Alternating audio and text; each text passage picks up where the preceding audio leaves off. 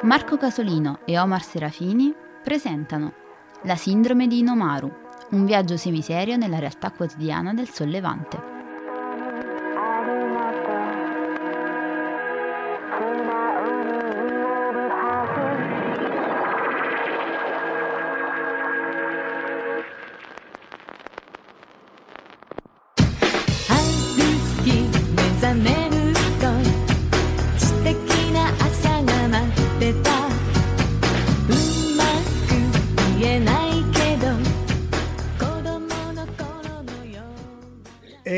Siamo live anche questa sera, puntatona jazz con Antonio Moscatello e Giuseppe Bassi e eccolo che si è appalesato nel formato pollicione e poi ovviamente Omar.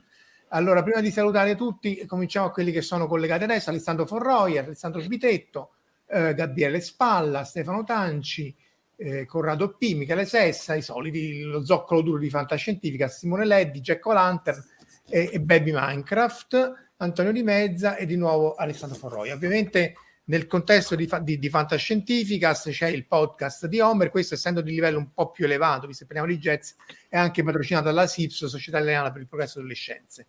Antonio, Giuseppe, dai, jazz, io non so niente di jazz, non faccio neanche finta. Allora, buonasera a tutti, prima di tutto, per cominciare. Stasera parliamo di jazz e io vi devo dire questo, insomma, spero che siate numerosi perché noi eravamo stati invitati a Sanremo, sul palco di Sanremo. Ovviamente non potevamo Ubi Maior. A Sanremo potevamo anche metterla da parte. Giuseppe immediatamente ha detto no, che ce frega di Sanremo, andiamo a sentire, andiamo a fare una chiacchierata con Marco, Omar e con tutti gli amici che ci vorranno seguire. Allora, che ci faccio io, che mi occupo solitamente di Giappone, con Giuseppe Bassi, che suona il basso, cioè il contrabbasso a Bari. È una bella domanda, cioè praticamente noi ci conosciamo dal 2018, Peppe nel 2018 mi chiamò a casa, diciamo, chiedendomi di aiutarlo ad andare a suonare il contrabbasso sul tetto del reattore di Fukushima. Il che, diciamo, fa capire bene anche il senso della concretezza che ha quest'uomo che vedete in questo momento con un paio di gatti che gli zompano addosso e ovviamente l'ho presi per pazzo immediatamente, insomma. Poi davanti a una pizza ascoltai il suo progetto, in realtà mi piacque perché poi una vena di follia c'è anch'io e da allora ci siamo sposati. Diciamo artisticamente parlando, lui è felicemente sposato e la moglie ha un bel battipanni proprio all'ingresso di quella stanza con il quale ogni tanto lo pazzia come si merita. E da quello è nato un progetto che si chiama Atomic Bus, un progetto che poi assieme a un nostro amico regista Alessandro Trapani abbiamo fatto diventare anche un documentario e ne è uscito un album, è uscito adesso un secondo album, in questo caso in duo, Giuseppe più la nostra amica diciamo pianista Sumire Kuribayashi, giapponese, perché da questa è nata una band italo-giapponese con anche altri spin-off argentini, olandesi, insomma, un grandissimo caravanserraglio di musica in cui io faccio un po' di tutto, un po' produco, un po' aiuto, un po' faccio da babysitter, un po' faccio da rompiscatole, insomma, faccio un po' di tutto. E il cuore pulsante di questo progetto, peraltro scusatemi, che è diventato anche una etichetta discografica che si chiama Doppio Sugo, poi Giuseppe ci spiegherà perché, il cuore pulsante di questo progetto appunto è Giuseppe Bassi, che vedete in basso, almeno sul mio schermo, diciamo, in basso con un gatto, con il cadavere di un gatto attorno al collo. Giuseppe, di qualcosa... Allora... Prima di tutto, va bene, grazie, sono proprio onorato, lo dico sinceramente con tutto il cuore. E oggi sto provando quella emozione che provai per la prima volta quando strinsi la mano ad Antonio. È un'emozione un po' strana, un'emozione dovuta. Sì, sì, insomma, è un'emozione dovuta, diciamo, ad una timidezza cronica che io cerco di mascherare da tanti anni. Incinto dopo che mi ha toccato, perché come certe statue giapponesi, che vengono portate in cosa che appena mi tocchi resti incinto, e lui è rimasto incinto. No, perché ovviamente prima di diventare amico davvero intimo di Antonio, per me c'era diciamo, il rapporto intelligente, intellettuale con quest'uomo, che per me è la prima persona in assoluto che sa tante cose, anzi che sa tutto, che sa tutte le cose del mondo. E quindi per me è stato molto imbarazzante, perché io conosco soltanto le note musicali, il contrabbasso, qualche ora di musica classica, e comunicare con Antonio era molto difficile. Così come oggi mi sono chiesto, al cospetto di un grande fisico nucleare, di due grandissimi letterati, insomma, che cosa potessi realmente, quale potesse essere realmente il mio contributo. Poi ecco, grazie all'amicizia con Antonio ho capito che anche io ho un valore nella vita e posso raccontare perlomeno una storia. La storia è una storia bellissima, è una storia che ci ha cambiato la vita ad entrambi, ce lo siamo confessati, sia privatamente sia pubblicamente lo diciamo. Realmente la nostra amicizia ci ha cambiato la vita, perché abbiamo affrontato un viaggio che non era soltanto un viaggio, ma erano le nostre paure, erano i nostri fantasmi di tutta la vita. È logico che fa ridere la telefonata che io ho fatto ad Antonio dicendo: voglio andare a suonare sul tetto del reattore nucleare esploso, ma c'è comunque una grande componente che è quella del sogno, è quella di confrontarsi anche con l'idea dell'eroe che ognuno di noi vorrebbe essere. Quindi immaginare di poter uscire con un contrabbasso su quel tetto di quella centrale ed essere l'eroe che combatte le radiazioni è molto emozionante, è molto emozionante. Questa è una componente, credo, che noi maschietti, ma anche le femminucce, e poi se siamo anche scrittori, artisti o semplicemente sognatori, abbiamo sempre. È stato questo il vero diciamo, significato di quel viaggio. Ci siamo dovuti trasformare in eroi tutti quanti, perché siamo stati in un posto che, per ciò che riguarda me, è tempestato dai fantasmi. I fantasmi giapponesi, Antonio mi ha detto che sono molto brutti, sono molto sono con i capelli che viaggiano a mezz'aria, non hanno le gambe. Quindi io ho immaginato realmente di stare in quel posto tempestato di fantasmi, di cui io confesso di aver avuto paura per sempre, e ho superato le mie paure. Non ho più paura del diavolo, non ho più paura, proprio vivendo a pochi chilometri dalla centrale atomica, con uno tsunami che minaccia di venire da un momento all'altro. Diciamo che la componente del sogno e anche, diciamo, di fare una cosa veramente, tra virgolette, pericolosa, anche se tanto calcolata, è stata per noi quella cosa che poi ci ha unito, perché abbiamo affrontato le nostre paure insieme, le nostre paure, i nostri anche desideri, i nostri anche l'amore. Anche l'amore ha avuto una bella, diciamo, ma non tra voi due, così stavo per dire la stessa cosa. Specifichiamo, perché dormito assieme varie volte. Va bene tutto, abbiamo... ma, insomma, appunto, cioè, sono accasati tutti e due, e quindi, insomma, è meglio che continui a essere accasati. Però ecco, dunque, sì, perché questo è molto interessante, perché Giuseppe ovviamente è un jazzista famoso, noto in tutto il mondo, ha fatto un sacco di dischi, però l'incidente di Fukushima, ecco, è scappato, l'incidente di Fukushima in qualche maniera ha fatto nascere in lui l'idea di fare questo Atomic Bus, appunto, e poi anche The Loneliness of Godzilla. Speriamo che torni. Intanto, guarda, dunque, la storia nasce un po' così. Lui a un certo punto della sua vita si è...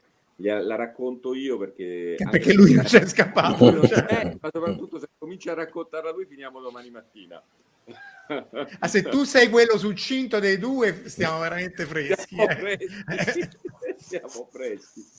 No, Giuseppe a un certo punto mi dice: guarda, io mi sono scocciato sono stanco di stare soltanto nei teatri, di suonare nei teatri, del solito tran tran musicale che è eccitante, bellissimo, però l'idea di Giuseppe era quella lì: facciamo sì che la musica diventi cura, che è molto interessante come concetto, intanto perché è un concetto che affonda le sue radici nell'antichità più remota, più ancestrale.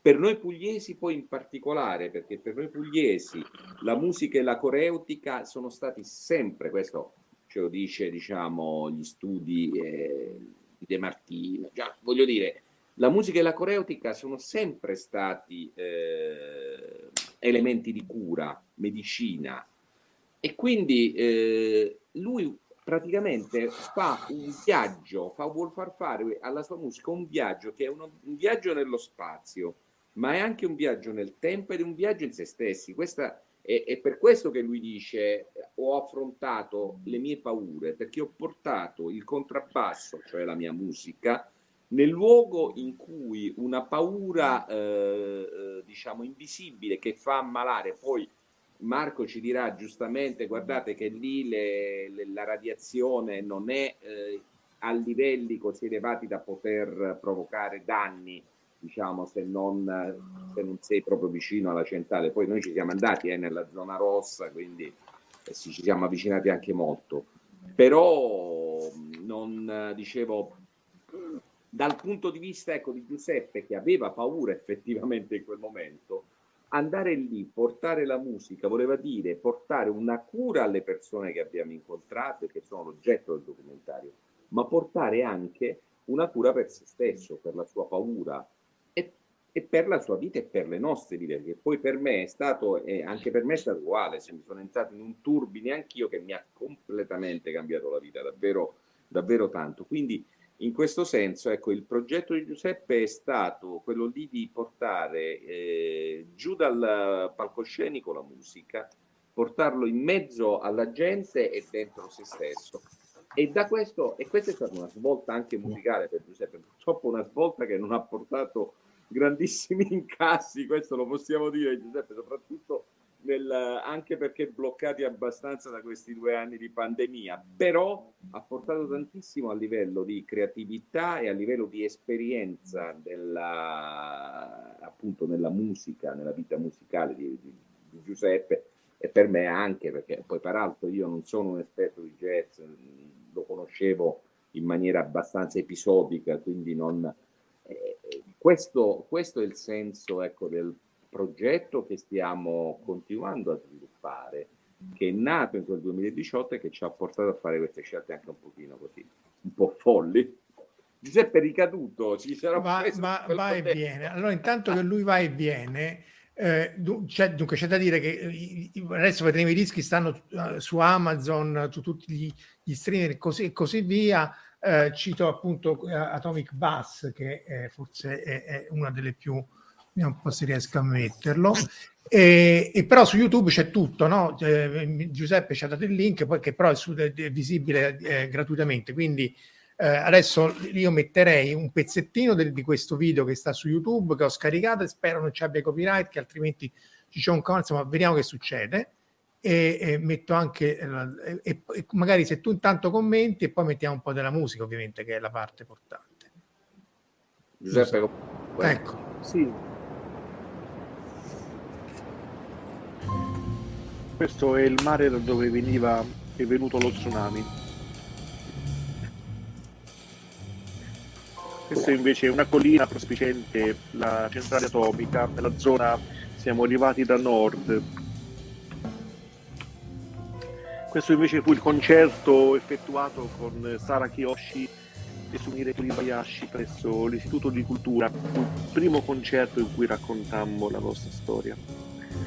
Questo è nella zona Questa è nella zona vietata, per entrare avremmo un permesso in questo paesino. E questa è una coppia di... Sì, una coppia di persone. Ecco. Che vivono nella zona rossa ancora? Sono musicisti. E sono ritornati da poco. Nel 2018 sono rientrati.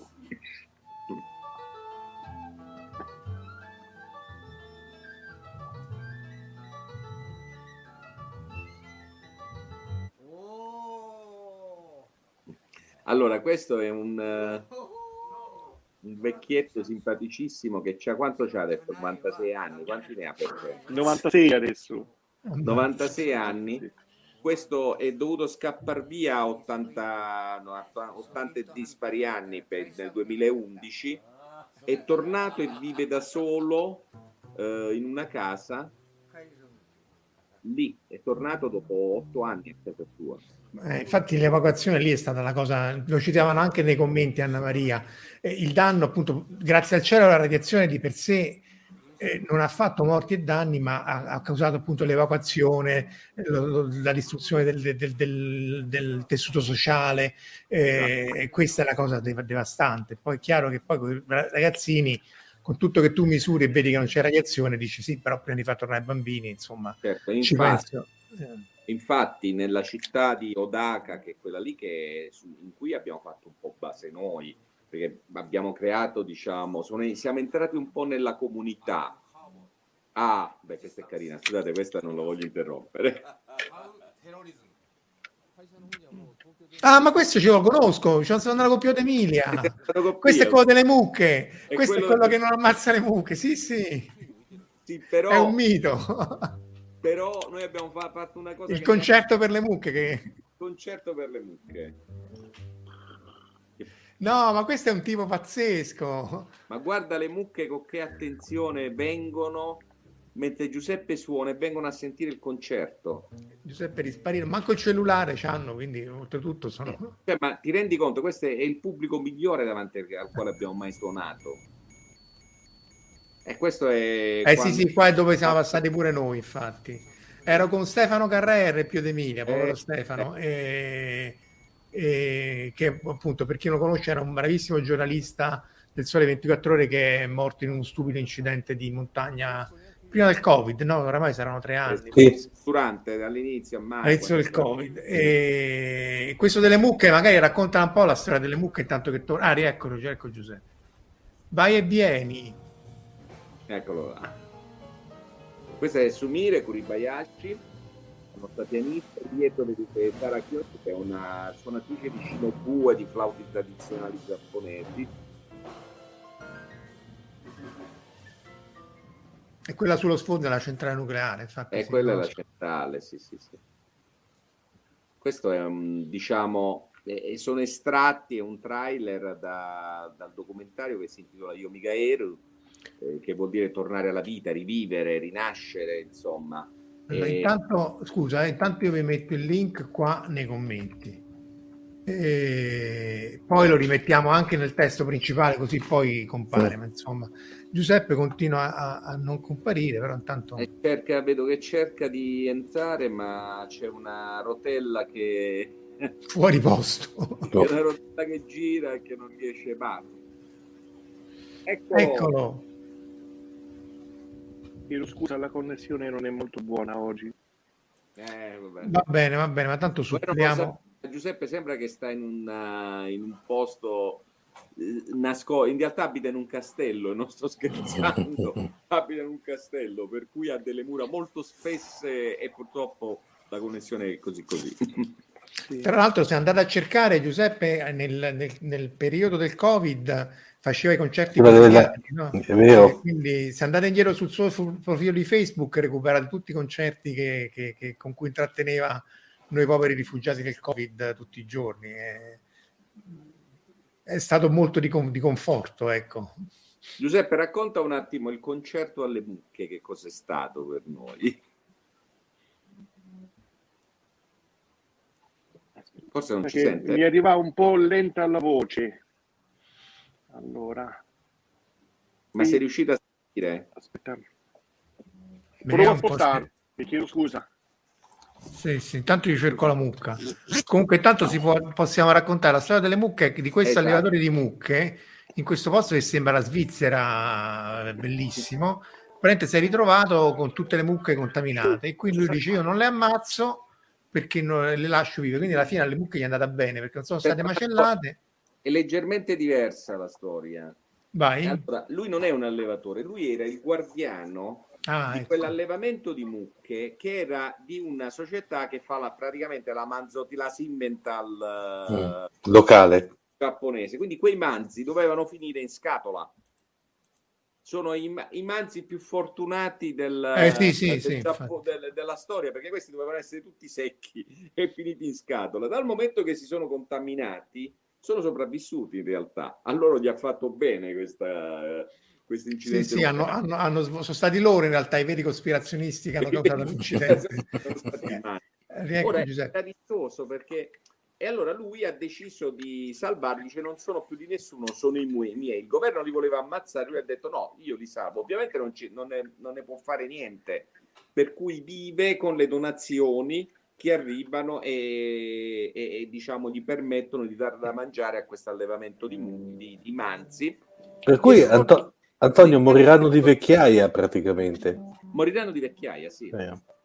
Sono manzi molto fortunati in un certo senso e sono dei grandi stimatori di musica, perché quando Giuseppe ha cominciato a suonare, come avete visto da quelle immagini, c'è stato proprio un afflusso, hanno ascoltato in perfetto silenzio fino alla fine e poi alla fine c'è stato un deflusso che sembrava di stare alla pomeridiana. Era un signore milanese andate a teatro che alla pomeridiana, anzi molto più silenziosi e più educate, non per prendere in giro, però guardate un po', guarda come arrivano tutte quante, da tutta la vallata arrivano i manzi ad ascoltare.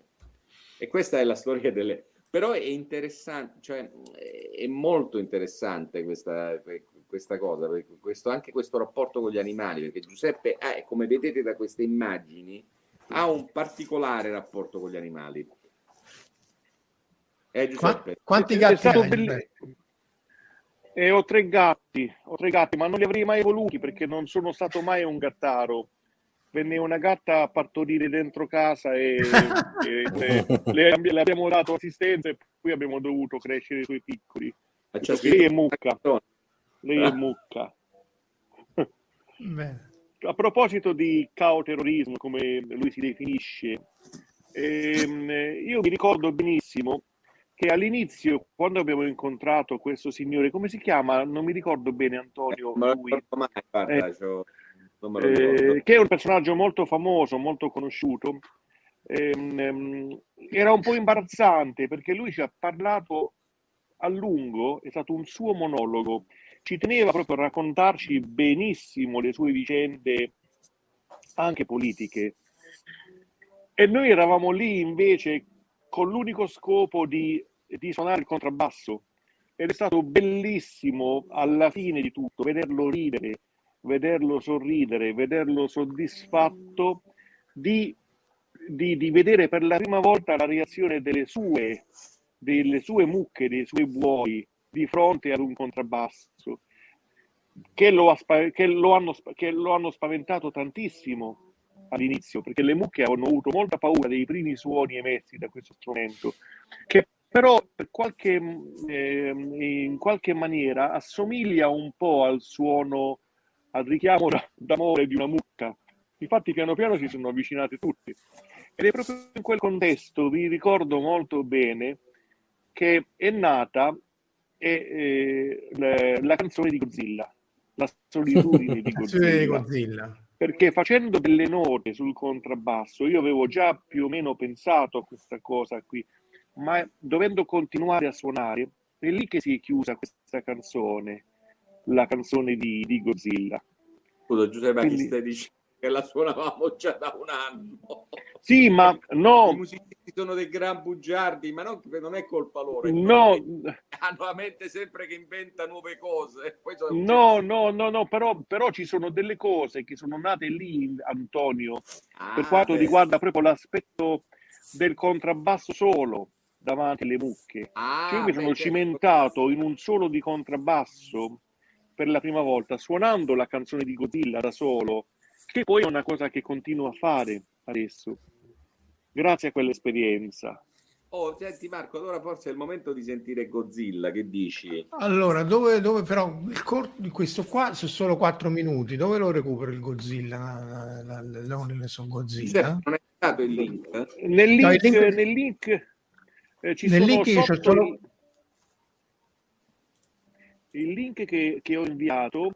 Il trailer del film e percorrendo in basso c'è la canzone di Godzilla. Ah sì, aspetta, forse ho capito. Okay. Sì. Mentre Marco la ritrova, spiego un attimo di che si tratta.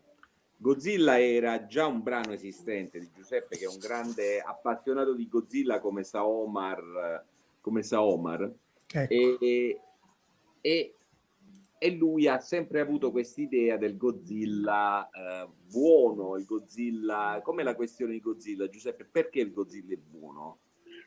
Perché una volta vidi un film, non mi ricordo esattamente quale, in cui infatti ti mandai poi il pezzettino, in cui sentivo un bambino che diceva al papà e alla mamma, un bambino giapponese, Godzilla è forte, Godzilla è buono. E allora mi sono chiesto sempre perché questo bambino avesse detto che Godzilla era buono. E l'unica risposta che mi sono dato, idealmente, è che Godzilla nella realtà è molto naturale, è un figlio della natura, geneticamente modificato per colpa degli esperimenti atomici. Ma in fondo lui quando ritorna sulla terraferma non ritrova più la natura che aveva lasciato milioni e milioni di anni fa, e quindi impazzisce di dolore perché non ritrova più la mamma, il papà, la sorella, il fratello, la fidanzata, e urlando di dolore, di pianto, gli esce il fuoco dalla bocca, la coda è molto più grande, camminando distrugge tutto. Quindi mi sono dato questa risposta, ho pensato che Godzilla nella realtà è solo al mondo, è l'unico, non si può più innamorare, non trova più la sua dinosaura compagna. Quindi questo ho pensato quando ho scritto quella canzone. Io invece quando lui mi ha detto Antò devi fare delle presentazioni per i brani, poi mi ha detto pure che li dovevo recitare, a un certo punto gli ho detto fermati perché se mi chiedi di ballare non lo faccio. E ho sentito il brano, io l'ho sentito in un'altra maniera quel brano, e a me ha fatto venire in mente un personaggio che si chiama Haruo Nakajima, che è stato l'attore, il cristiano che stava dentro allo scafandro di Godzilla, e lo è stato per 12 film. A me Godzilla buono non convince perché ha distrutto una dozzina di volte Tokyo, quindi insomma non mi sembra proprio buono. Ed è quel signore là. Ora, adesso lo rimetto un attimo. Vai. Tranquillo. Insomma, Nakajima è l'attore giapponese che è stato più visto al mondo, ma più di Toshiro Mifune, che ha visto più gente i film di Godzilla che i film in cui stava Toshiro Mifune. Per cui Haruo Nakajima dovrebbe essere la vera star del cinema giapponese, però non lo conosce nessuno. Ma infatti Antonio, c'è quella famosa foto che basta cercarlo su internet, che c'è lui quando hanno dedicato Godzilla nella Walk of Fame di Hollywood, c'è lui praticamente, non le hanno dedicata a lui la stella, le hanno dedicata a Godzilla, e lì lui c'era lui che diciamo visibilmente un po' anche...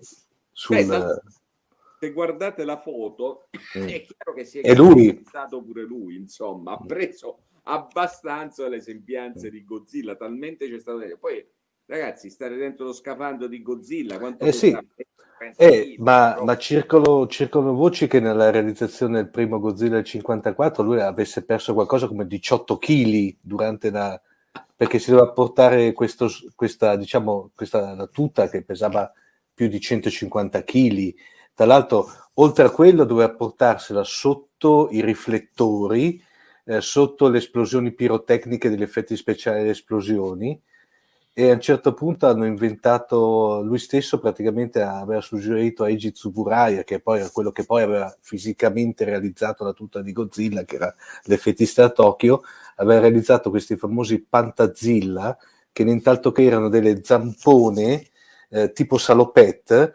che le servivano per quando inquadravano le scene, quando lui campestava a Tokyo praticamente, in modo tale che proprio Cristo anche questo qui riusciva un attimino a respirare. Ma poi interessante che lui aveva iniziato anche come attore, come comparsa in film di samurai, no? Che cos'è quella che proprio, me l'avevi detto te Antonio, quel genere proprio che c'è, quel sottogenere giapponese che sarebbe un po' i nostri film di cappa e spada ambientati nel Giappone feudale, no? Ma poi, esatto. Ma poi tra l'altro è la cosa interessante che lui oltre a Godzilla ha fatto anche un'altra, come minimo un'altra dozzina di film sempre della Toho, sempre all'interno come mostro, vestendo la tuta del mostro. Era ormai si era specializzato. Capite che poveraccio questo qui, immaginatevi la sera che si toglie lo scafandro, che si guarda allo specchio e dice: ma a me non mi conosce nessuno, non sono nessuno, eppure. E quindi il Godzilla ha un'interpretazione doppia, La solitudine di Godzilla, il brano di Giuseppe, e ha una doppia interpretazione, quella che porto io, diciamo, leggendo il mio piccolo, non monologo, diciamo, la mia piccola presentazione prima del brano, è quella di è il brano di Giuseppe, che ha il suo, che poi ha altri spin-off, perché poi c'è la versione di Joanna Teeters, una cantante americana che newyorkese, che ha fatto una bellissima versione molto, come dire, molto funky, molto Giuseppe, come la definiamo? È molto funky la versione di Joanna. Sei mutato, eh? Sei muto. Se volete ve la posso inviare in anteprima. Vabbè, ma dai, sentiamo.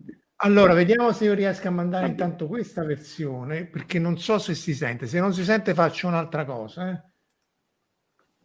Vediamo un po'. Non si sente più. Ecco. Sentite? No. Allora facciamo così. Si sente? Eccola.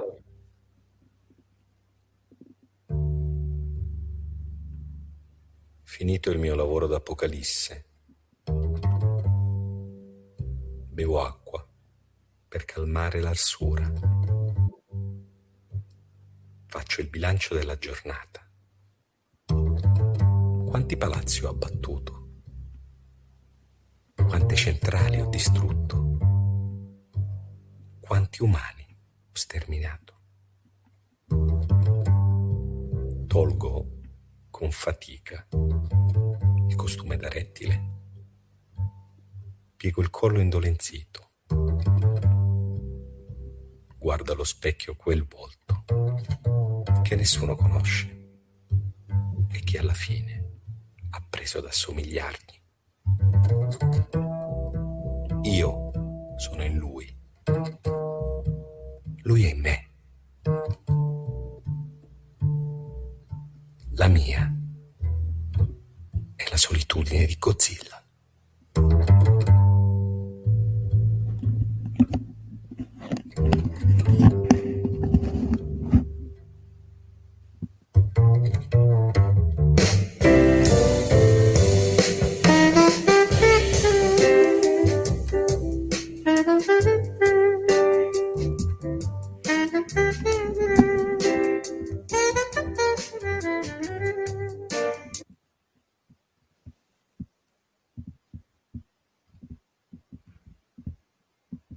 Rotto.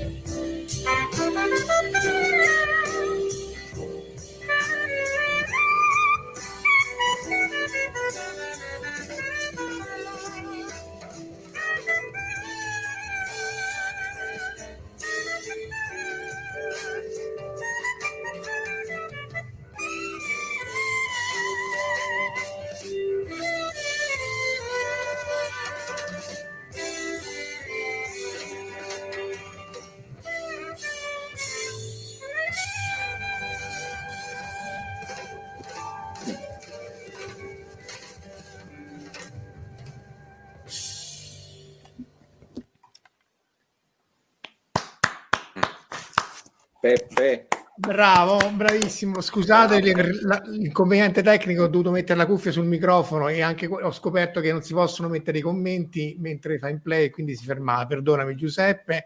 E appunto al sax Javier Ghirotto, piano Sumire Kuribayashi che pure ha avuto il suo bel da fare a lasciare l'Italia sotto Covid, batteria Giovanni Scasciamacchia e al contrabbasso ovviamente Giuseppe Bassi.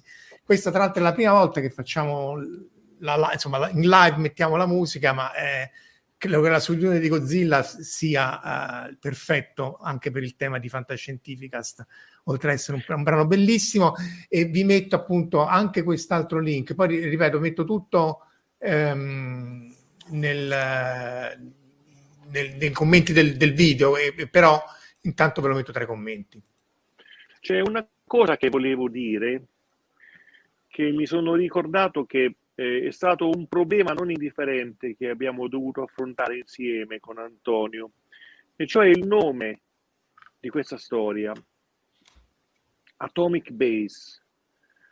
Inizialmente poi Antonio me ne spiegò il motivo, non era gradito il nome Atomic Bus, perché anche tra i musicisti, io ho imparato anche tra le persone che fanno cultura, tra gli artisti giapponesi, c'è una certa idiosincrasia nell'entrare appunto nell'ambito del nucleare, perché ognuno di loro ha dei followers che sono pro o contro il nucleare. Sembra, io non lo so, non vorrei dire una fesseria, ma sembrerebbe che la popolazione sia quasi divisa a metà tra i sostenitori del nucleare o non, correggetemi se mi sbaglio. Sì, il referendum era 50-50 più o meno, 48. E quello che Sumire mi disse, ma spaventatissima, che se io non avessi cambiato il nome non avrebbe potuto suonare con me. Per questo motivo, perché i suoi sostenitori contro il nucleare ovviamente avrebbero pensato che il nostro progetto musicale fosse un progetto nella realtà che richiamasse diciamo il nucleare, quindi la diffusione, il proliferare, la voglia di sostenere questa cosa. Per spiegare ai miei amici artisti giapponesi il nostro senso, il discorso dell'eroe che facevamo all'inizio, perché per me atomico sono state anche le armi che Goldrake utilizzava per sconfiggere i mostri mandati da Vega, erano tutti atomiche. Mica solo per te, per tutti. Per tutti. Cioè atomico per noi italiani non ha lo stesso valore forse che ha avuto per le ultime generazioni poi dei giapponesi, ma poi non so neanche se forse originalmente, forse in questo voi siete più esperti, nei cartoni animati in lingua originale forse veniva chiamata, che ne so, ma non mi ricordo quale arma speciale di Goldrake o del grande Mazinga era atomica o nucleare. Forse loro hanno aborrito questo nome, non lo so. Però compare, perché anche l'energia fotoatomica era così in giapponese, quindi è chiaro che per loro il termine c'ha tutto un significato più profondo e più oscuro che per noi, però...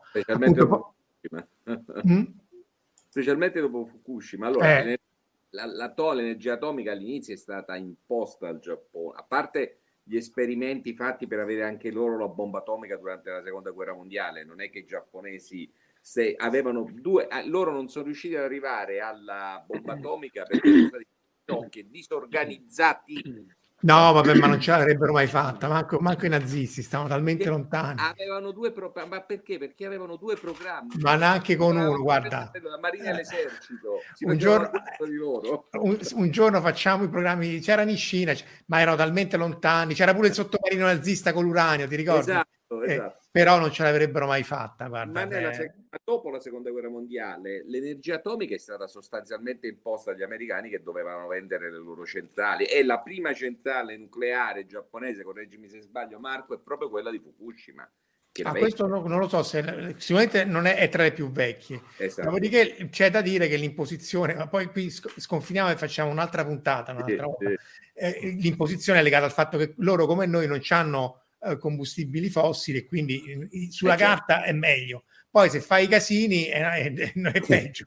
Anche oggi nel mix energetico giapponese oggi l'energia atomica dopo Fukushima è al 4%. Sì, hanno spento tutto, ma era il 30%. Infatti importano un sacco di gas naturale e quindi poi tutto bello, però poi quando c'hai il riscaldamento globale qui manca più di miglia per fare una vera litigata come si dice. No, invece su questo fatto del titolo del progetto di Atomic Base va fatta una piccola precisazione. La povera Sumire, che non è, che detta così sembra quasi un po' opportunista, la povera Sumire in realtà non ci conosceva. Cioè quando c'è stato questo dibattito con Giuseppe sul titolo, era tutta una roba via mail, perché non ci eravamo mai incontrati. Cioè noi siamo arrivati in Giappone Ma poi lei come l'avete conosciuta, scusa, visto che stiamo raccontando? Giuseppe l'aveva incontrata una volta perché è andata a sentire un piano solo, un concerto ad Andria di questa ragazza giapponese chiamata da un nostro comune amico che organizza concerti e quindi ha una particolare sensibilità per la musica giapponese, e quindi l'ha conosciuta, l'ha vista, l'ha sentita suonare quella sera. Nico Conversano si chiama l'amico, l'ha sentita suonare quella sera, le è piaciuta tantissimo perché è una specie di folletto dei boschi, è molto, molto dolce, molto poetica la sua musica, e quindi ha detto: guarda, io voglio suonare con te, dopodiché hanno cominciato un fitto scambio via email, messaggi. Quindi quando le ha proposto questo progetto, in realtà la loro conoscenza era una stretta di mano, non si conoscevano. Allora noi, che siamo dei gran paraculi, se ti ricordi Giuseppe, pensammo: in Giappone il progetto lo chiamiamo Pinco Pallomoto, in Italia lo chiamiamo Atomic Base, perché tanto che ci frega, voglio dire, qual è il problema? Poi il titolo, non per fare complimenti, è veramente figo, perché in realtà il basso atomico è, insomma, è tutto di Giuseppe il titolo, e devo dire che Giuseppe si scorda sempre di citare la sua grande cultura musicale, perché parte da un titolo di un album di Count Basie, Atomic Basie, no? Esatto, sì. E Giuseppe è un jazzista di quelli là, chiamano lo swing, non è un jazzista di quelli là free jazz, e infatti lo sentite dalla sua musica, è una musica che ti smuove dentro, capito? Non è solo intellettuale, è una musica che tocca le passioni, e quindi c'era questa cosa. Poi quando siamo andati in Giappone l'abbiamo incontrata, il primo giorno si sono scambiati la musica a casa di Sumire, in questa casa che aveva, adesso ha cambiato casa, un pianoforte a coda che occupava metà dell'appartamento, e nel resto dell'appartamento si dovevano arrangiare lui, lei e il marito, che per fortuna fa solo il chitarrista, perché non voglio pensare se avesse suonato strumenti più importanti, insomma.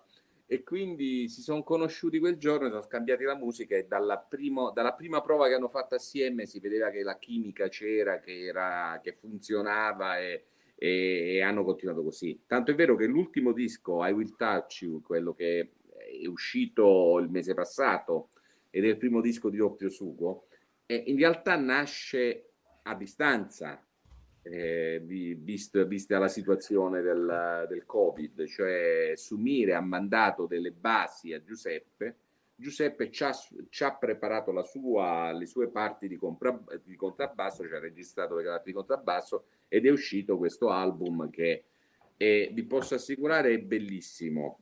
Io adesso non voglio dirlo perché il primo Atomic Base è il mio debutto discografico, quindi sono particolarmente affezionato.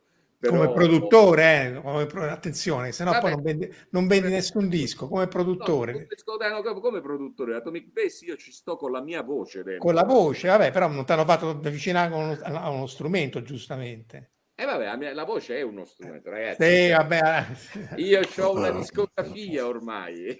ho una discografia ormai. Ne farai tanti di dischi ancora. Abbiamo scoperto, tra l'altro, grazie a questa esperienza, abbiamo scoperto che la voce di Antonio è una voce che è perfetta, non c'è una traccia di afonia, è limpida, e infatti anche Tommy Cavalieri, quando tu recitavi i tuoi scritti, Tommy Cavalieri è l'ingegnere del suono, che diciamo uno dei più grandi ingegneri del suono del mondo, senza ombre di dubbi, ha sede a Bari, e da lui io registro ormai da 30 anni ogni mio disco, e anche questo ultimo disco in qualche maniera c'è il suo zampino, perché le tracce che Sumire inviava per non tanto sia per compassione sia perché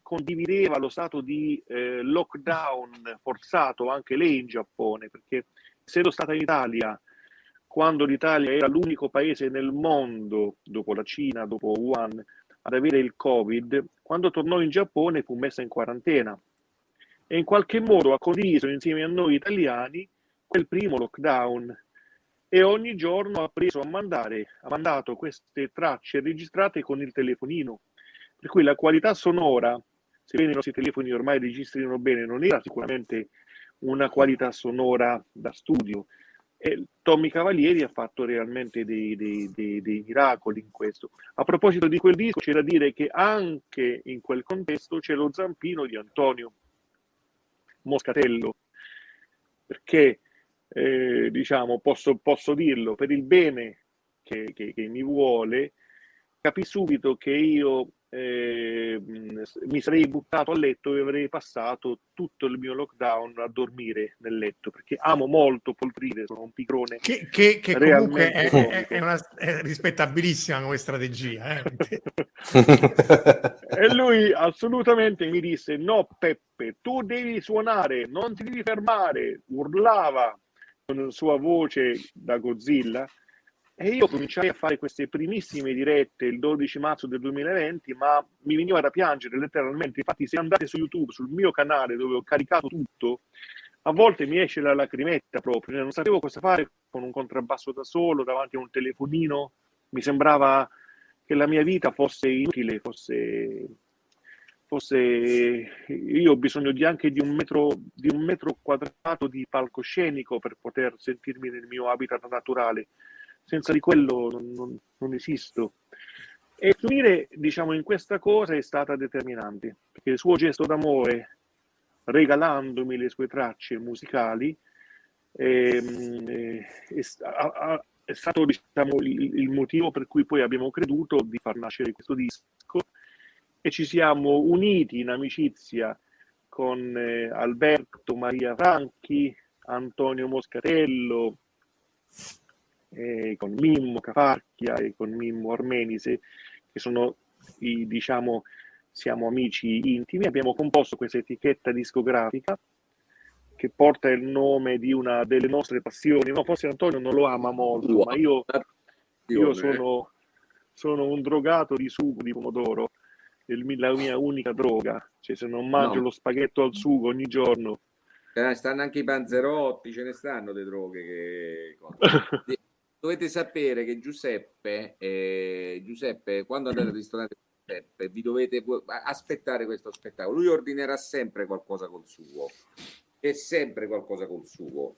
e ordinerà, farà tutta la cosa, e poi alla fine guarderà in maniera languida il cameriere o la cameriera e dirà: signorina o signore, per favore, me lo fa doppio sugo.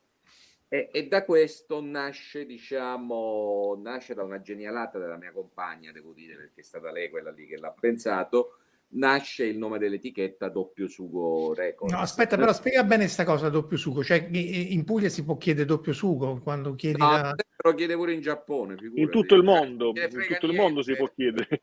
Ah, ecco, no, questa cosa io ignoravo completamente.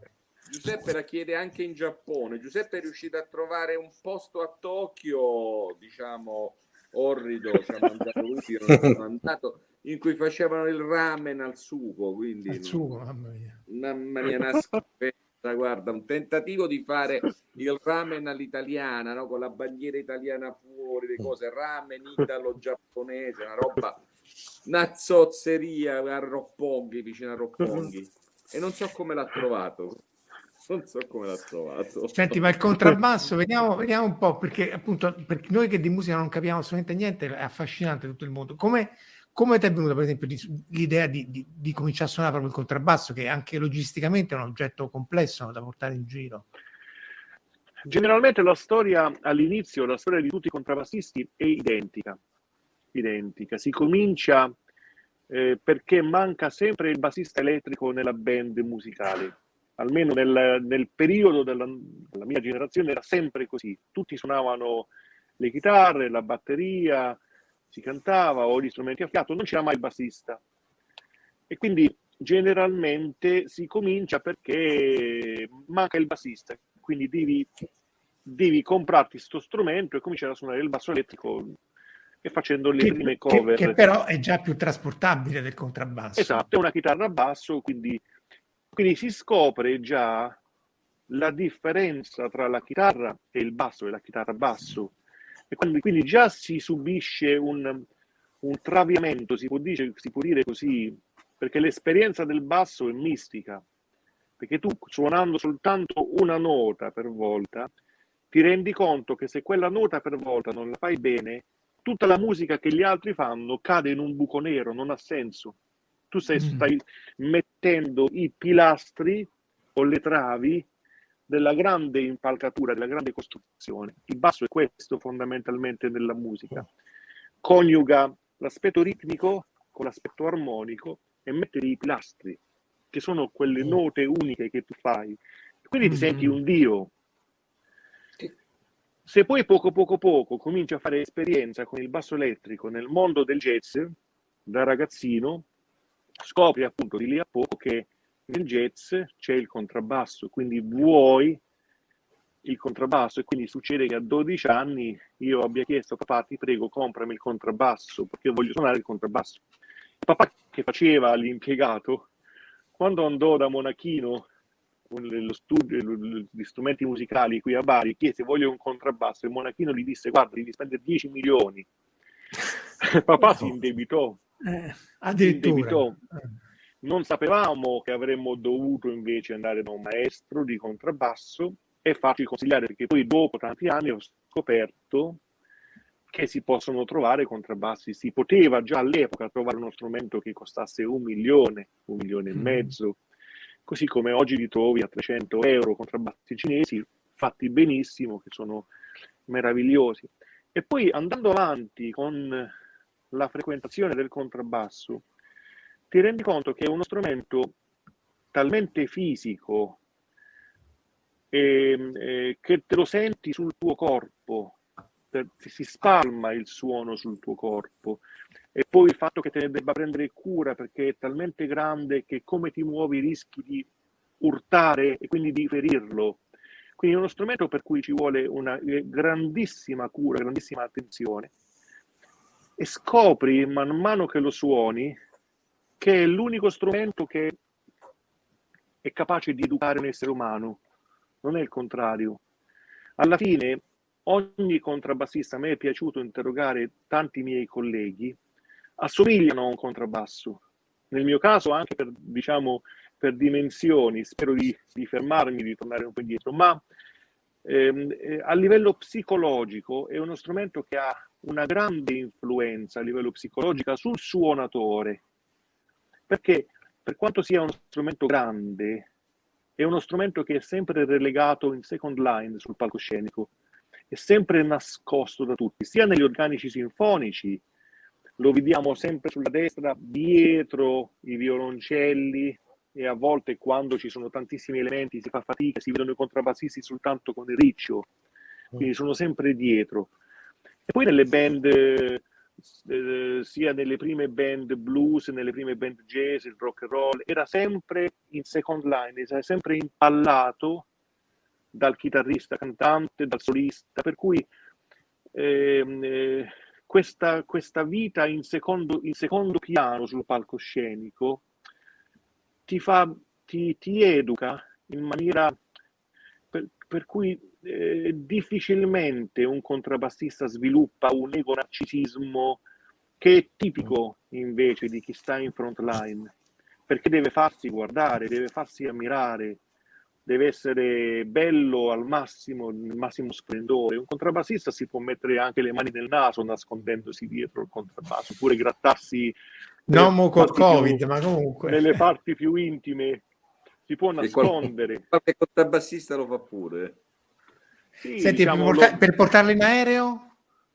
In aereo è un grandissimo problema. Molti di noi hanno fatto, anche io purtroppo ho fatto l'esperienza dello strumento totalmente distrutto. Ah, ma perché lo devi mandare nella stiva? Non lo puoi portare? Sì, perché praticamente anche mettendolo in stiva nella custodia più rigida, poi dal finestrino ti rendi conto che non si è mai capito il perché. Gli scaricatori, le persone che si occupano di scaricare, ti lanciano pure un contrabbasso sul cadello e quello si rompe all'interno. Per cui l'unica possibilità è un circuito di contrabbassisti nel mondo che esiste, che ti consente, quando vai a suonare all'estero, di contattare qualche amico virtuale e dirgli: guarda, mi fitti il tuo contrabbasso, il tuo strumento. Quindi io faccio parte di questo circuito, quindi ci scambiamo. È bellissimo, quindi c'è uno viene da te, te lo presti e viceversa. Ma sì. Giuseppe, questo col fatto di solito, avendo dei dimenticabilissimi trascorsi musicali, di solito si sa che chi suona spesso e volentieri arriva ad un livello di simbiosi con il proprio strumento che è una cosa difficile da spiegare a chi non l'ha mai provato anche un minimo nella sua vita. Il fatto di suonare uno strumento di un altro, di solito cosa ti comporta? Nel senso, cioè, per te non... Diciamo, se di quelli che, come dire, non mi interessa, pur di suonare prendo anche lo strumento di un altro, oppure dai il massimo con il tuo di strumento? Dunque, capita, andando in giro per il mondo, di prendere tra le mani strumenti incantevoli, sia per fattura, sia per storia, perché ovviamente il contrabbasso è come il violino.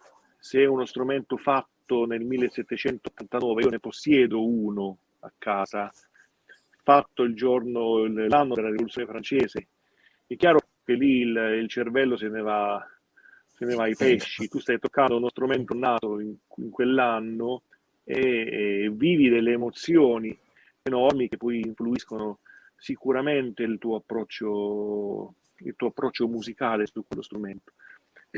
Conta molto, per esempio, la montatura di un contrabbasso, come è stato settato da un liutaio, perché può essere uno strumento fatto benissimo ma poi non è stato regolato alla perfezione per essere suonato. È come se tu compri... una volta si faceva il rodaggio delle macchine, vi ricordate? Non so se si fa ancora, se esiste ancora, forse non esiste più, però se compri una macchina di grande prestanza motoristica e poi non è pronta per...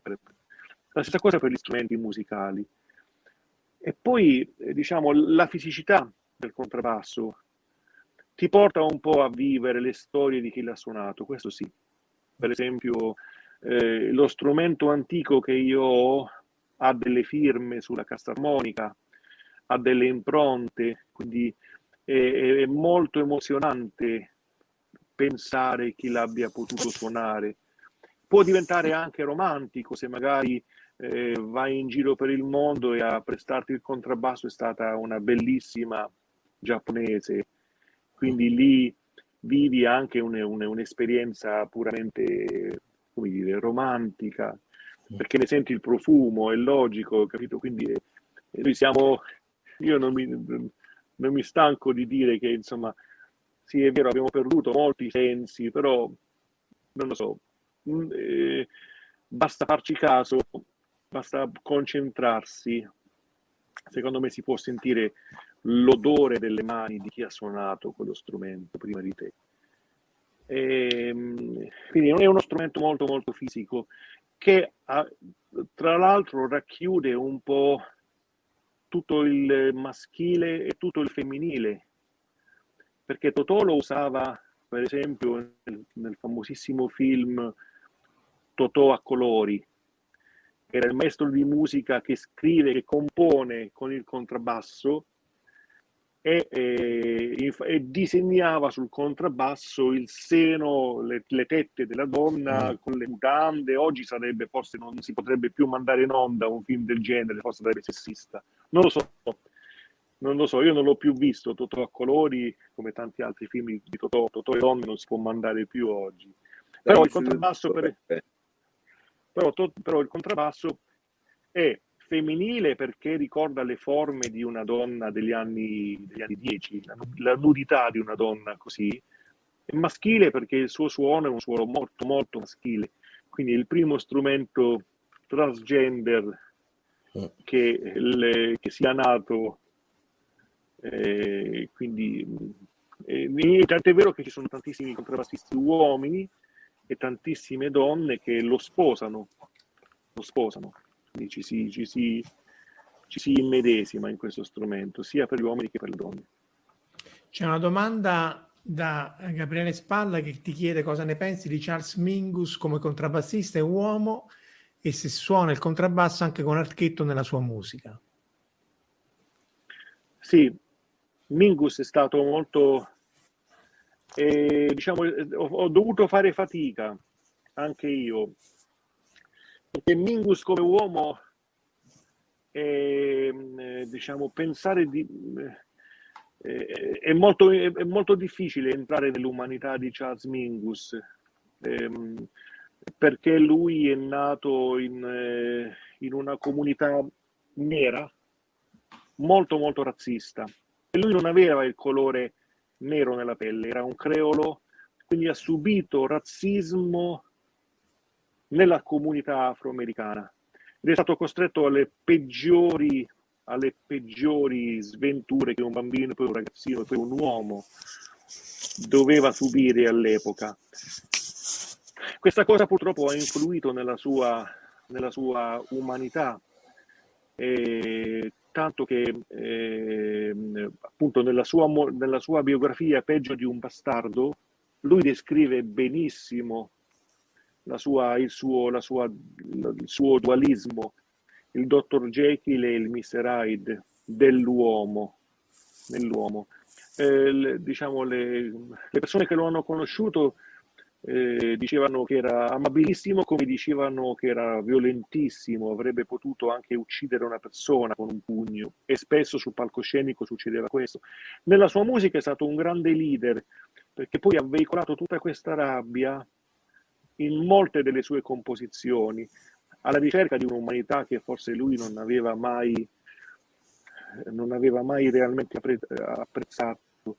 È stato un grandissimo contrabbassista, perché forse non è stato il più grande tecnico, ma con certezza assoluta è il contrabbassista più vero che sia mai esistito, perché quando senti Mingus lo riconosci soltanto da un suono, solo da un suono. Aveva un modo di pizzicare le corde incredibile, e anche di suonare l'archetto sul contrabbasso.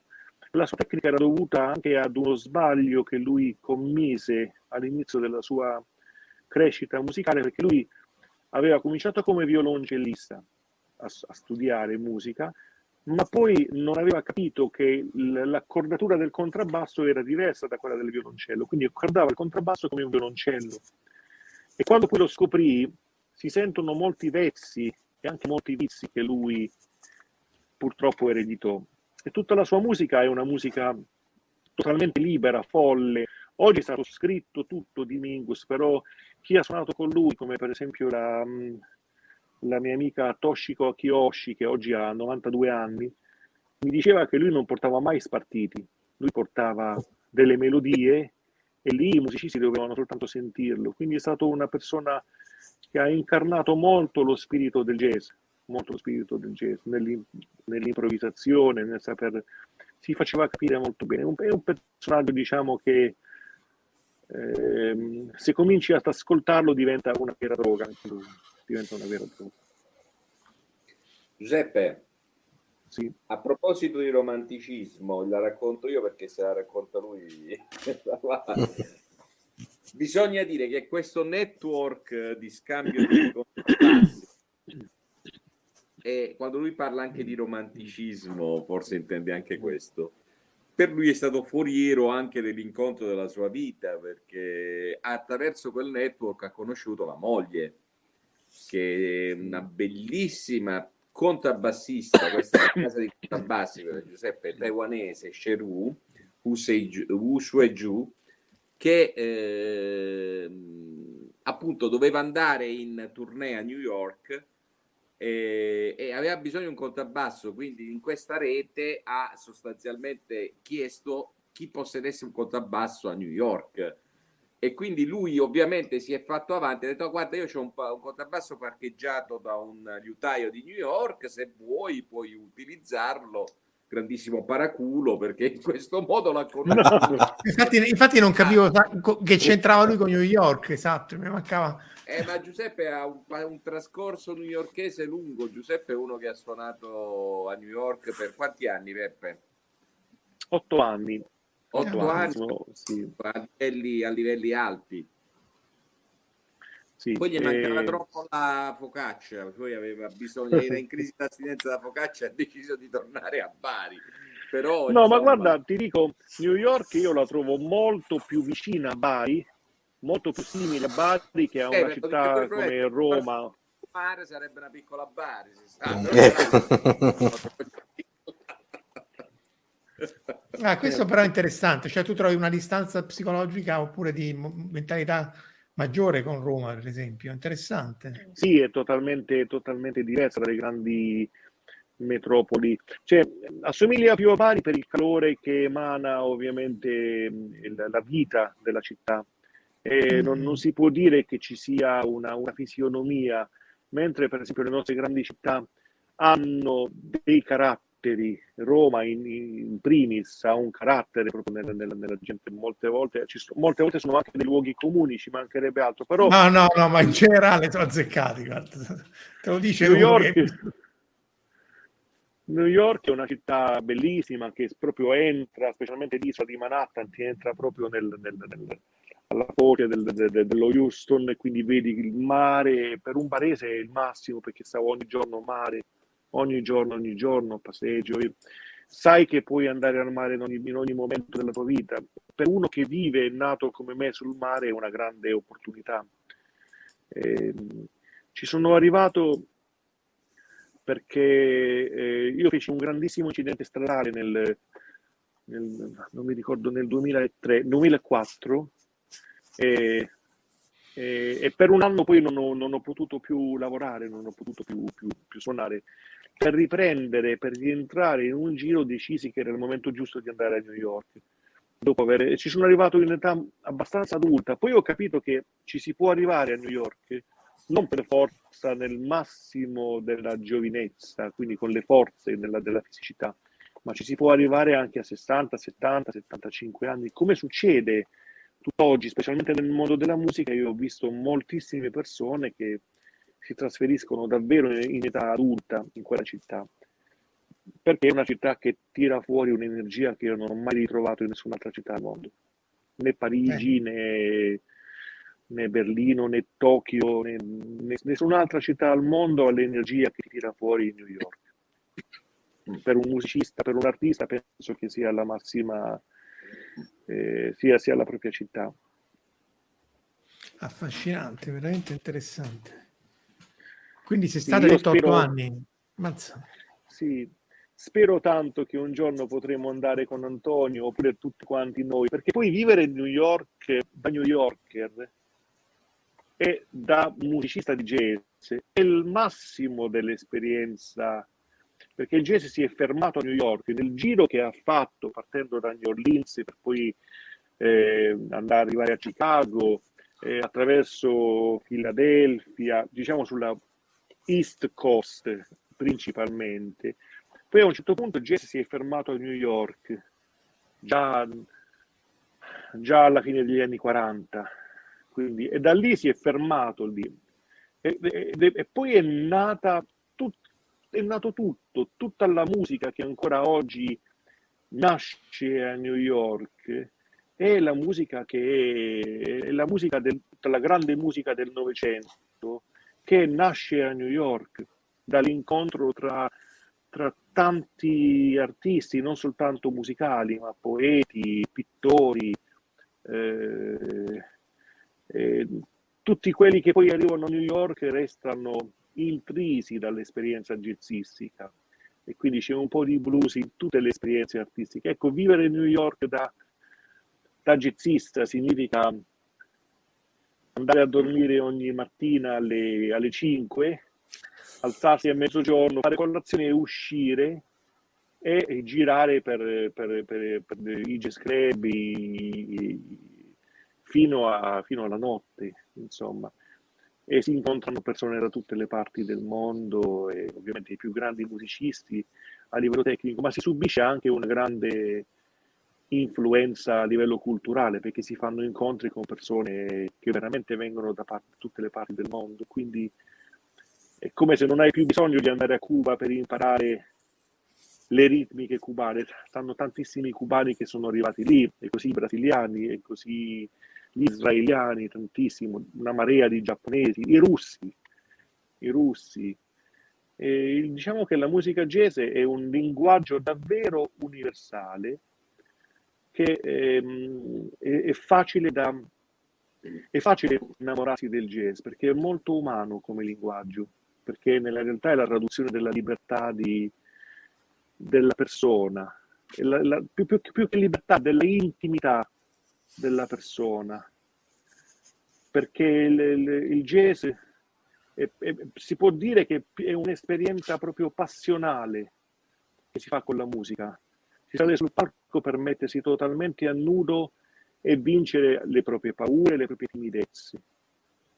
È erotismo nella musica, la musica jazz, e non c'è un altro tipo di musica che ti porta a suonare la tua intimità, ed è questo un valore che ovviamente tutti gli esseri umani riconoscono.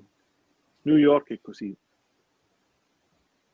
Ma affascinante, anche perché poi per noi sei mutato, Antonio, che magari è anche un bene, però se...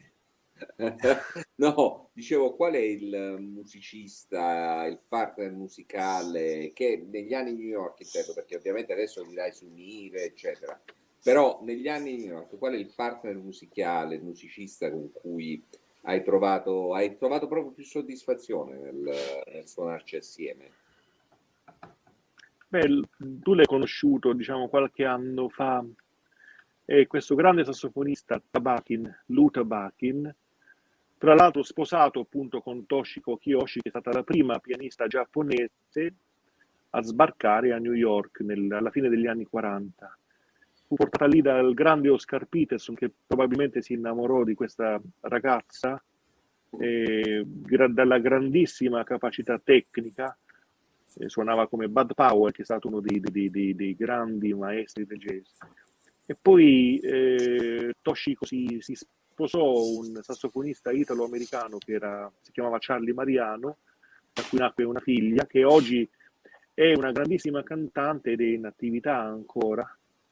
E poi incontrò Tabackin che proveniva dalla scuola di Filadelfia, erano tutti delinquenti a Filadelfia, tutti veramente degli assassini. Credo che anche Mingus sia nato a Filadelfia, quindi...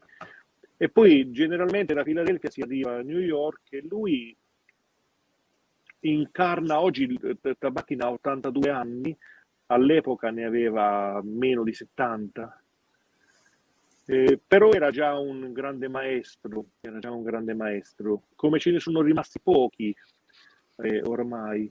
Lui mi ha insegnato lo spirito di che cosa è il jazz a New York. A volte mi diceva: tu non hai tempo per essere romantico a New York.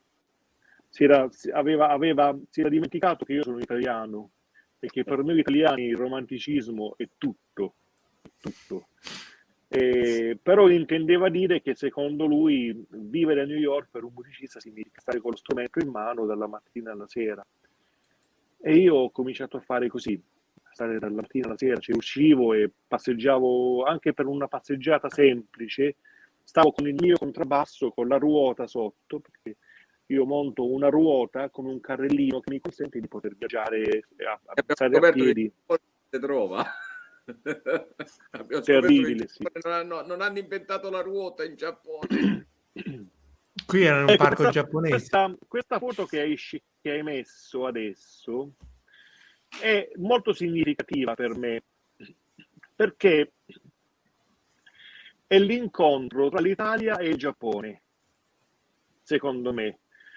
Il Giappone, io ho cercato, ho fatto il massimo, ve lo assicuro, per ubbidire a tutte le regole in assoluto, cioè, sono stato veramente, Antonio puoi confermarlo, quasi perfetto, tranne che in questa situazione, per esempio, io mi ero innamorato di questo bellissimo giardino circondato dai ciliegi in fiori. Qua siamo proprio a Odaka, siamo in un tempio shintoista, fuori da un tempio shintoista, ma evidentemente anche quella è una zona sacra. Nel recinto.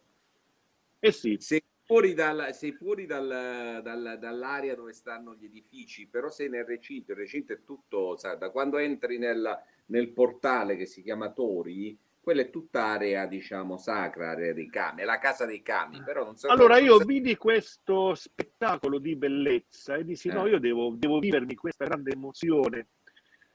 Stavo col contrabbasso, tirai fuori il contrabbasso dalla cucina e cominciai a suonare al centro di questa distesa di verde, circondata da tutti gli alberi di ciliegio. A un certo punto, dopo una ventina di minuti, timidamente questo poliziotto si avvicinò da lontano, io lo vidi che arrivava. Alessandro cominciò a spaventarsi: Giuseppe, scappiamo, non si può suonare.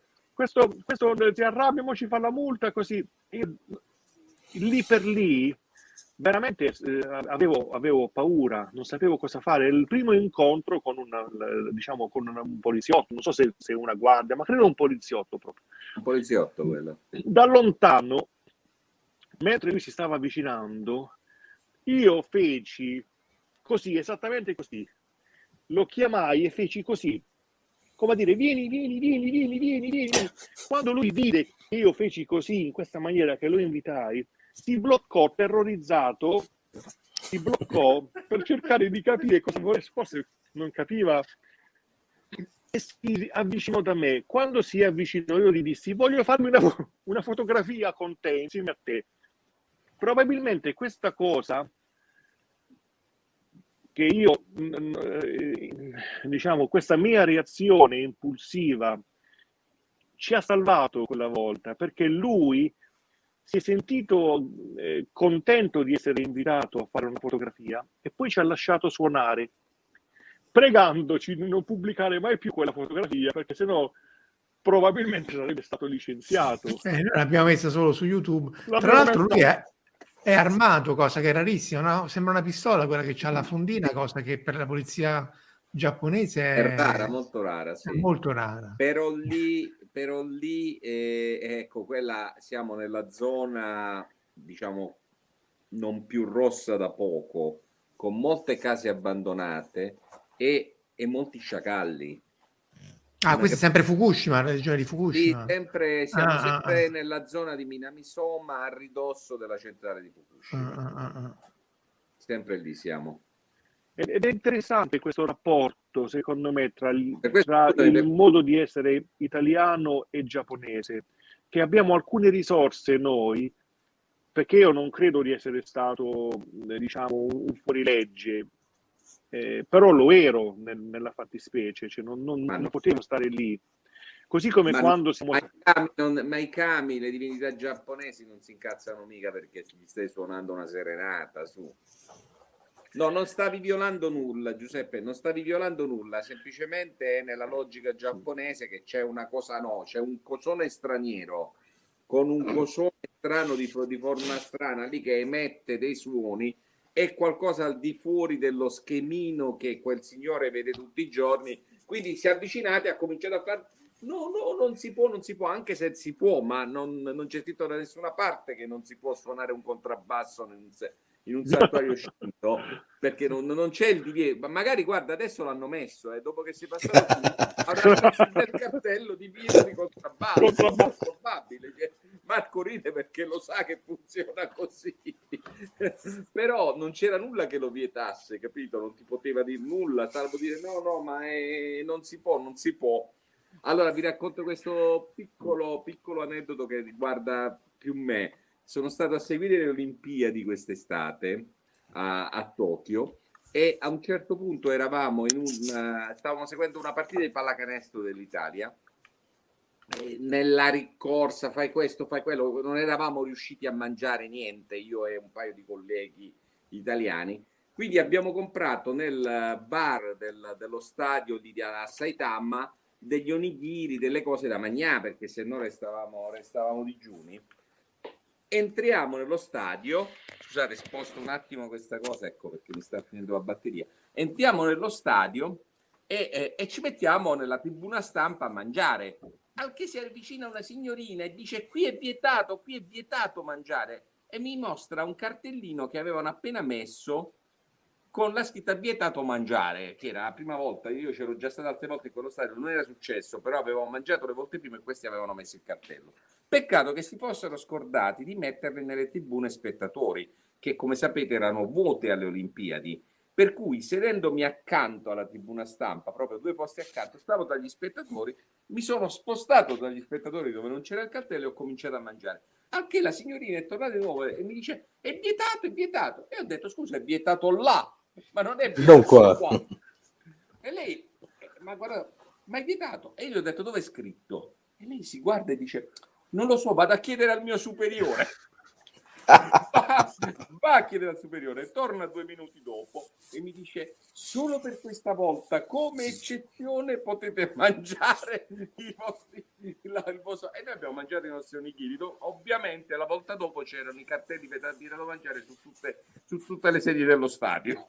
Hai fatto mettere i cartelli su tutto lo stadio. Senti, c'è un'altra domanda che si rifà ai Simpson, perché non so se Giuseppe tu segui Simpson. Lisa Simpson è una jazzista e quindi chiede, dice Alessandro, dice: nel jazz devi ascoltare le note che non vengono suonate. È vera questa affermazione? Sì, è vera questa affermazione.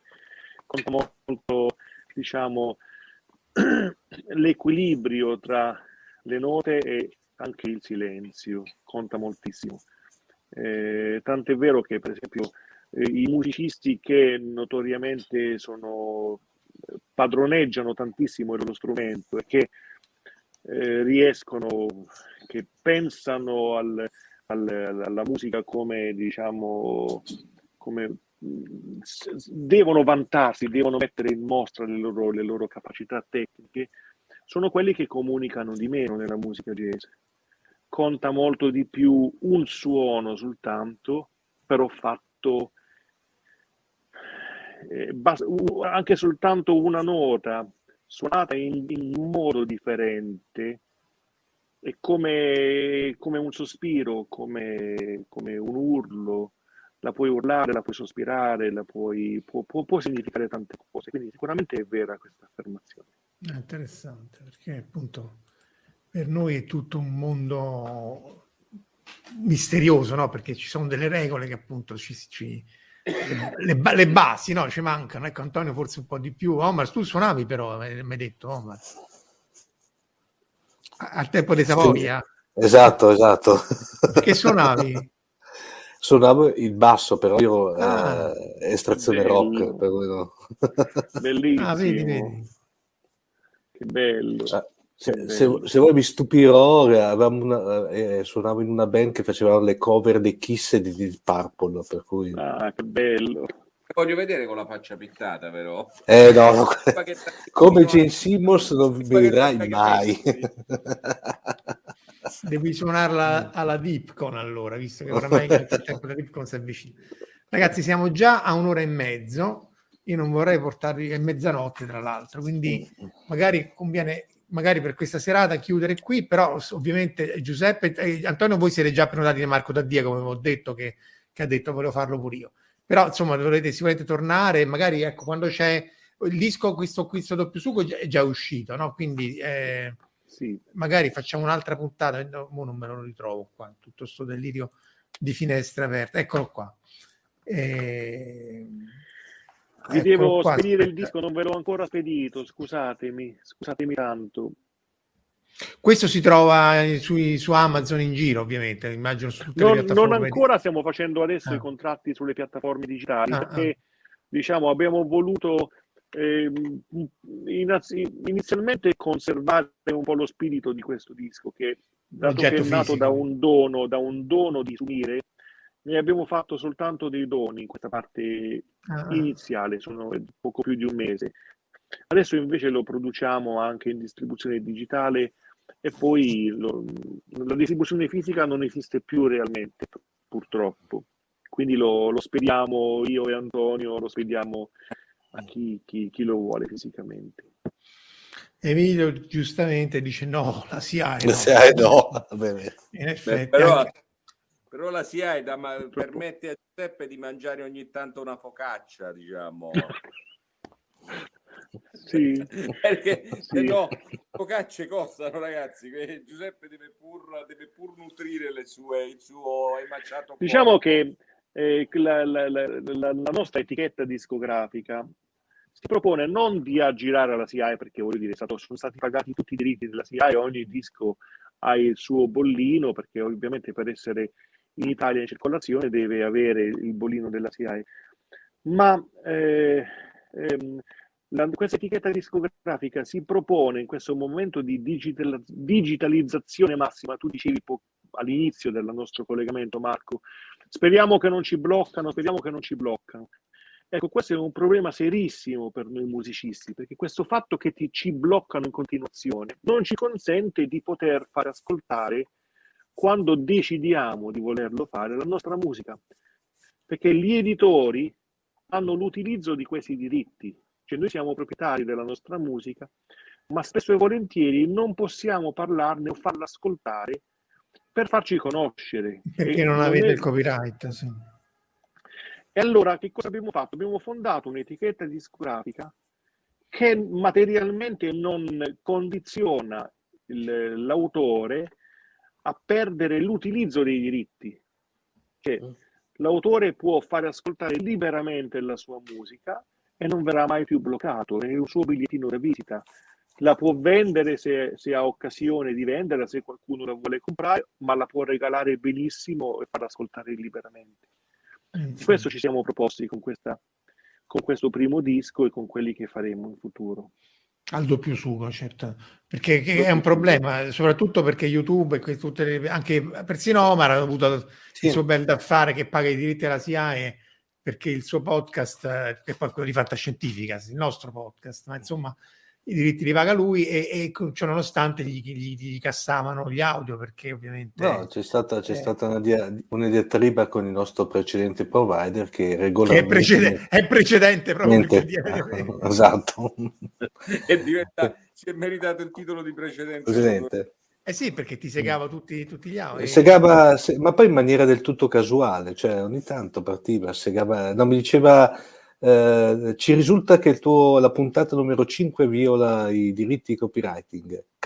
Promettici, la formula è prometti che la tirerai via dal feed praticamente. Io sì. E infatti è diventato l'ex provider, ecco. È arrivato anche Raffaele Giampetruzzi, che tra l'altro è sempre in zona pugliese, non ricordo male, se non sbaglio, però c'è Bruno Marte che ti chiede qualcosa sui produttori del nuovo CD, che poi siete voi. I produttori siamo noi, di base c'è il presidente nominato ad onore, diciamo, che si chiama Alberto Maria Franchi, che è un italiano che ha residenza a Brno, in Repubblica Ceca. E poi ci siamo io e Antonio Moscatello, che siamo la parte artistica, perché poi la Doppio Sugo si propone anche di non limitarsi soltanto ai prodotti audio, ma anche a quelli audiovisivi, e anche a quelli scritti. E poi amici pugliesi come Mimmo Cafarchia, che è un esperto di cultura culinaria, e il nostro avvocato Mormensi, che ci farà guadagnare tantissimi soldi. Soprattutto vi proteggerà da tutti i casini legali. Ci proteggerà, sì, certo. E niente, siamo noi che ci siamo uniti in questa avventura. Devo dire che siamo emozionati. Il 12 novembre, quando uscì questo disco, fu il 12 dicembre alle ore 12.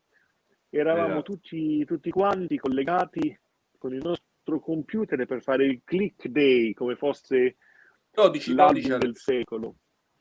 L'album del secolo. Ed è stata una grande emozione. No, diciamo che ovviamente ogni volta che si produce qualcosa è veramente una grandissima emozione, come se nasce un po' un figlio. E quindi eravamo tutti quanti, ognuno sul suo social, per pubblicare il disco. Quindi Antonio si occupa ovviamente di mettere in ordine quello che tutti quanti noi diciamo, parliamo, scriviamo, lui scrive tutto perfettamente, poi diffonde. Non ho capito, di quello lì che nelle riunioni condominiali fa il verbale, praticamente. Il segretario. Il segretario che fa il verbale, non fammi capire. E per forza, perché insomma non abbiamo, diciamo, le competenze dialettiche che hai tu, ovviamente, quindi è giusto così, mi sembra più giusto. Va bene, ragazzi, allora io vi ringrazio moltissimo, sicuramente la prossima volta magari, Giuseppe, vorremmo avere ospite anche tua moglie, così fate un duetto come facevate sul tuo canale YouTube. La prossima volta parliamo anche di lei. Sì, sì, perché anche di musica cinese, per esempio. È interessante. Sì, Cerù è classica, la bassista classica, è quella che sa suonare in famiglia. È quella che sa suonare bene, sì. E dopo questa coltellata di chiusura... No, lo prendo in giro, lo sa bene. D'accordo, ragazzi, allora buon fine settimana, grazie a tutti quelli che ci hanno ascoltato, ovviamente subscribe, share su YouTube, perché appunto dovete fare pubblicità e spargere il verbo, e come appunto ha detto sia Giuseppe che Antonio, soprattutto l'Olinas of Godzilla, nel primo link si trova tutto e ve lo potete ascoltare tutto a gratis, come hanno detto anche su un telegiornale nazionale. Grazie ancora e alla prossima. Ciao, buonanotte. Ciao. Buonanotte. Ciao, alla prossima. Buonanotte. Ciao. Ciao.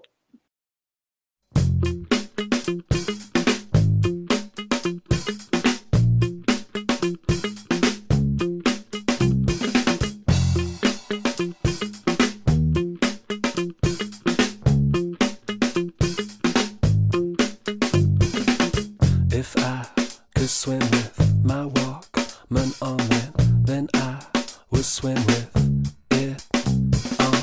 Synchronized swimmers spell out your name with horizontal diagonal shapes as baby terrapin spin ever decreasing.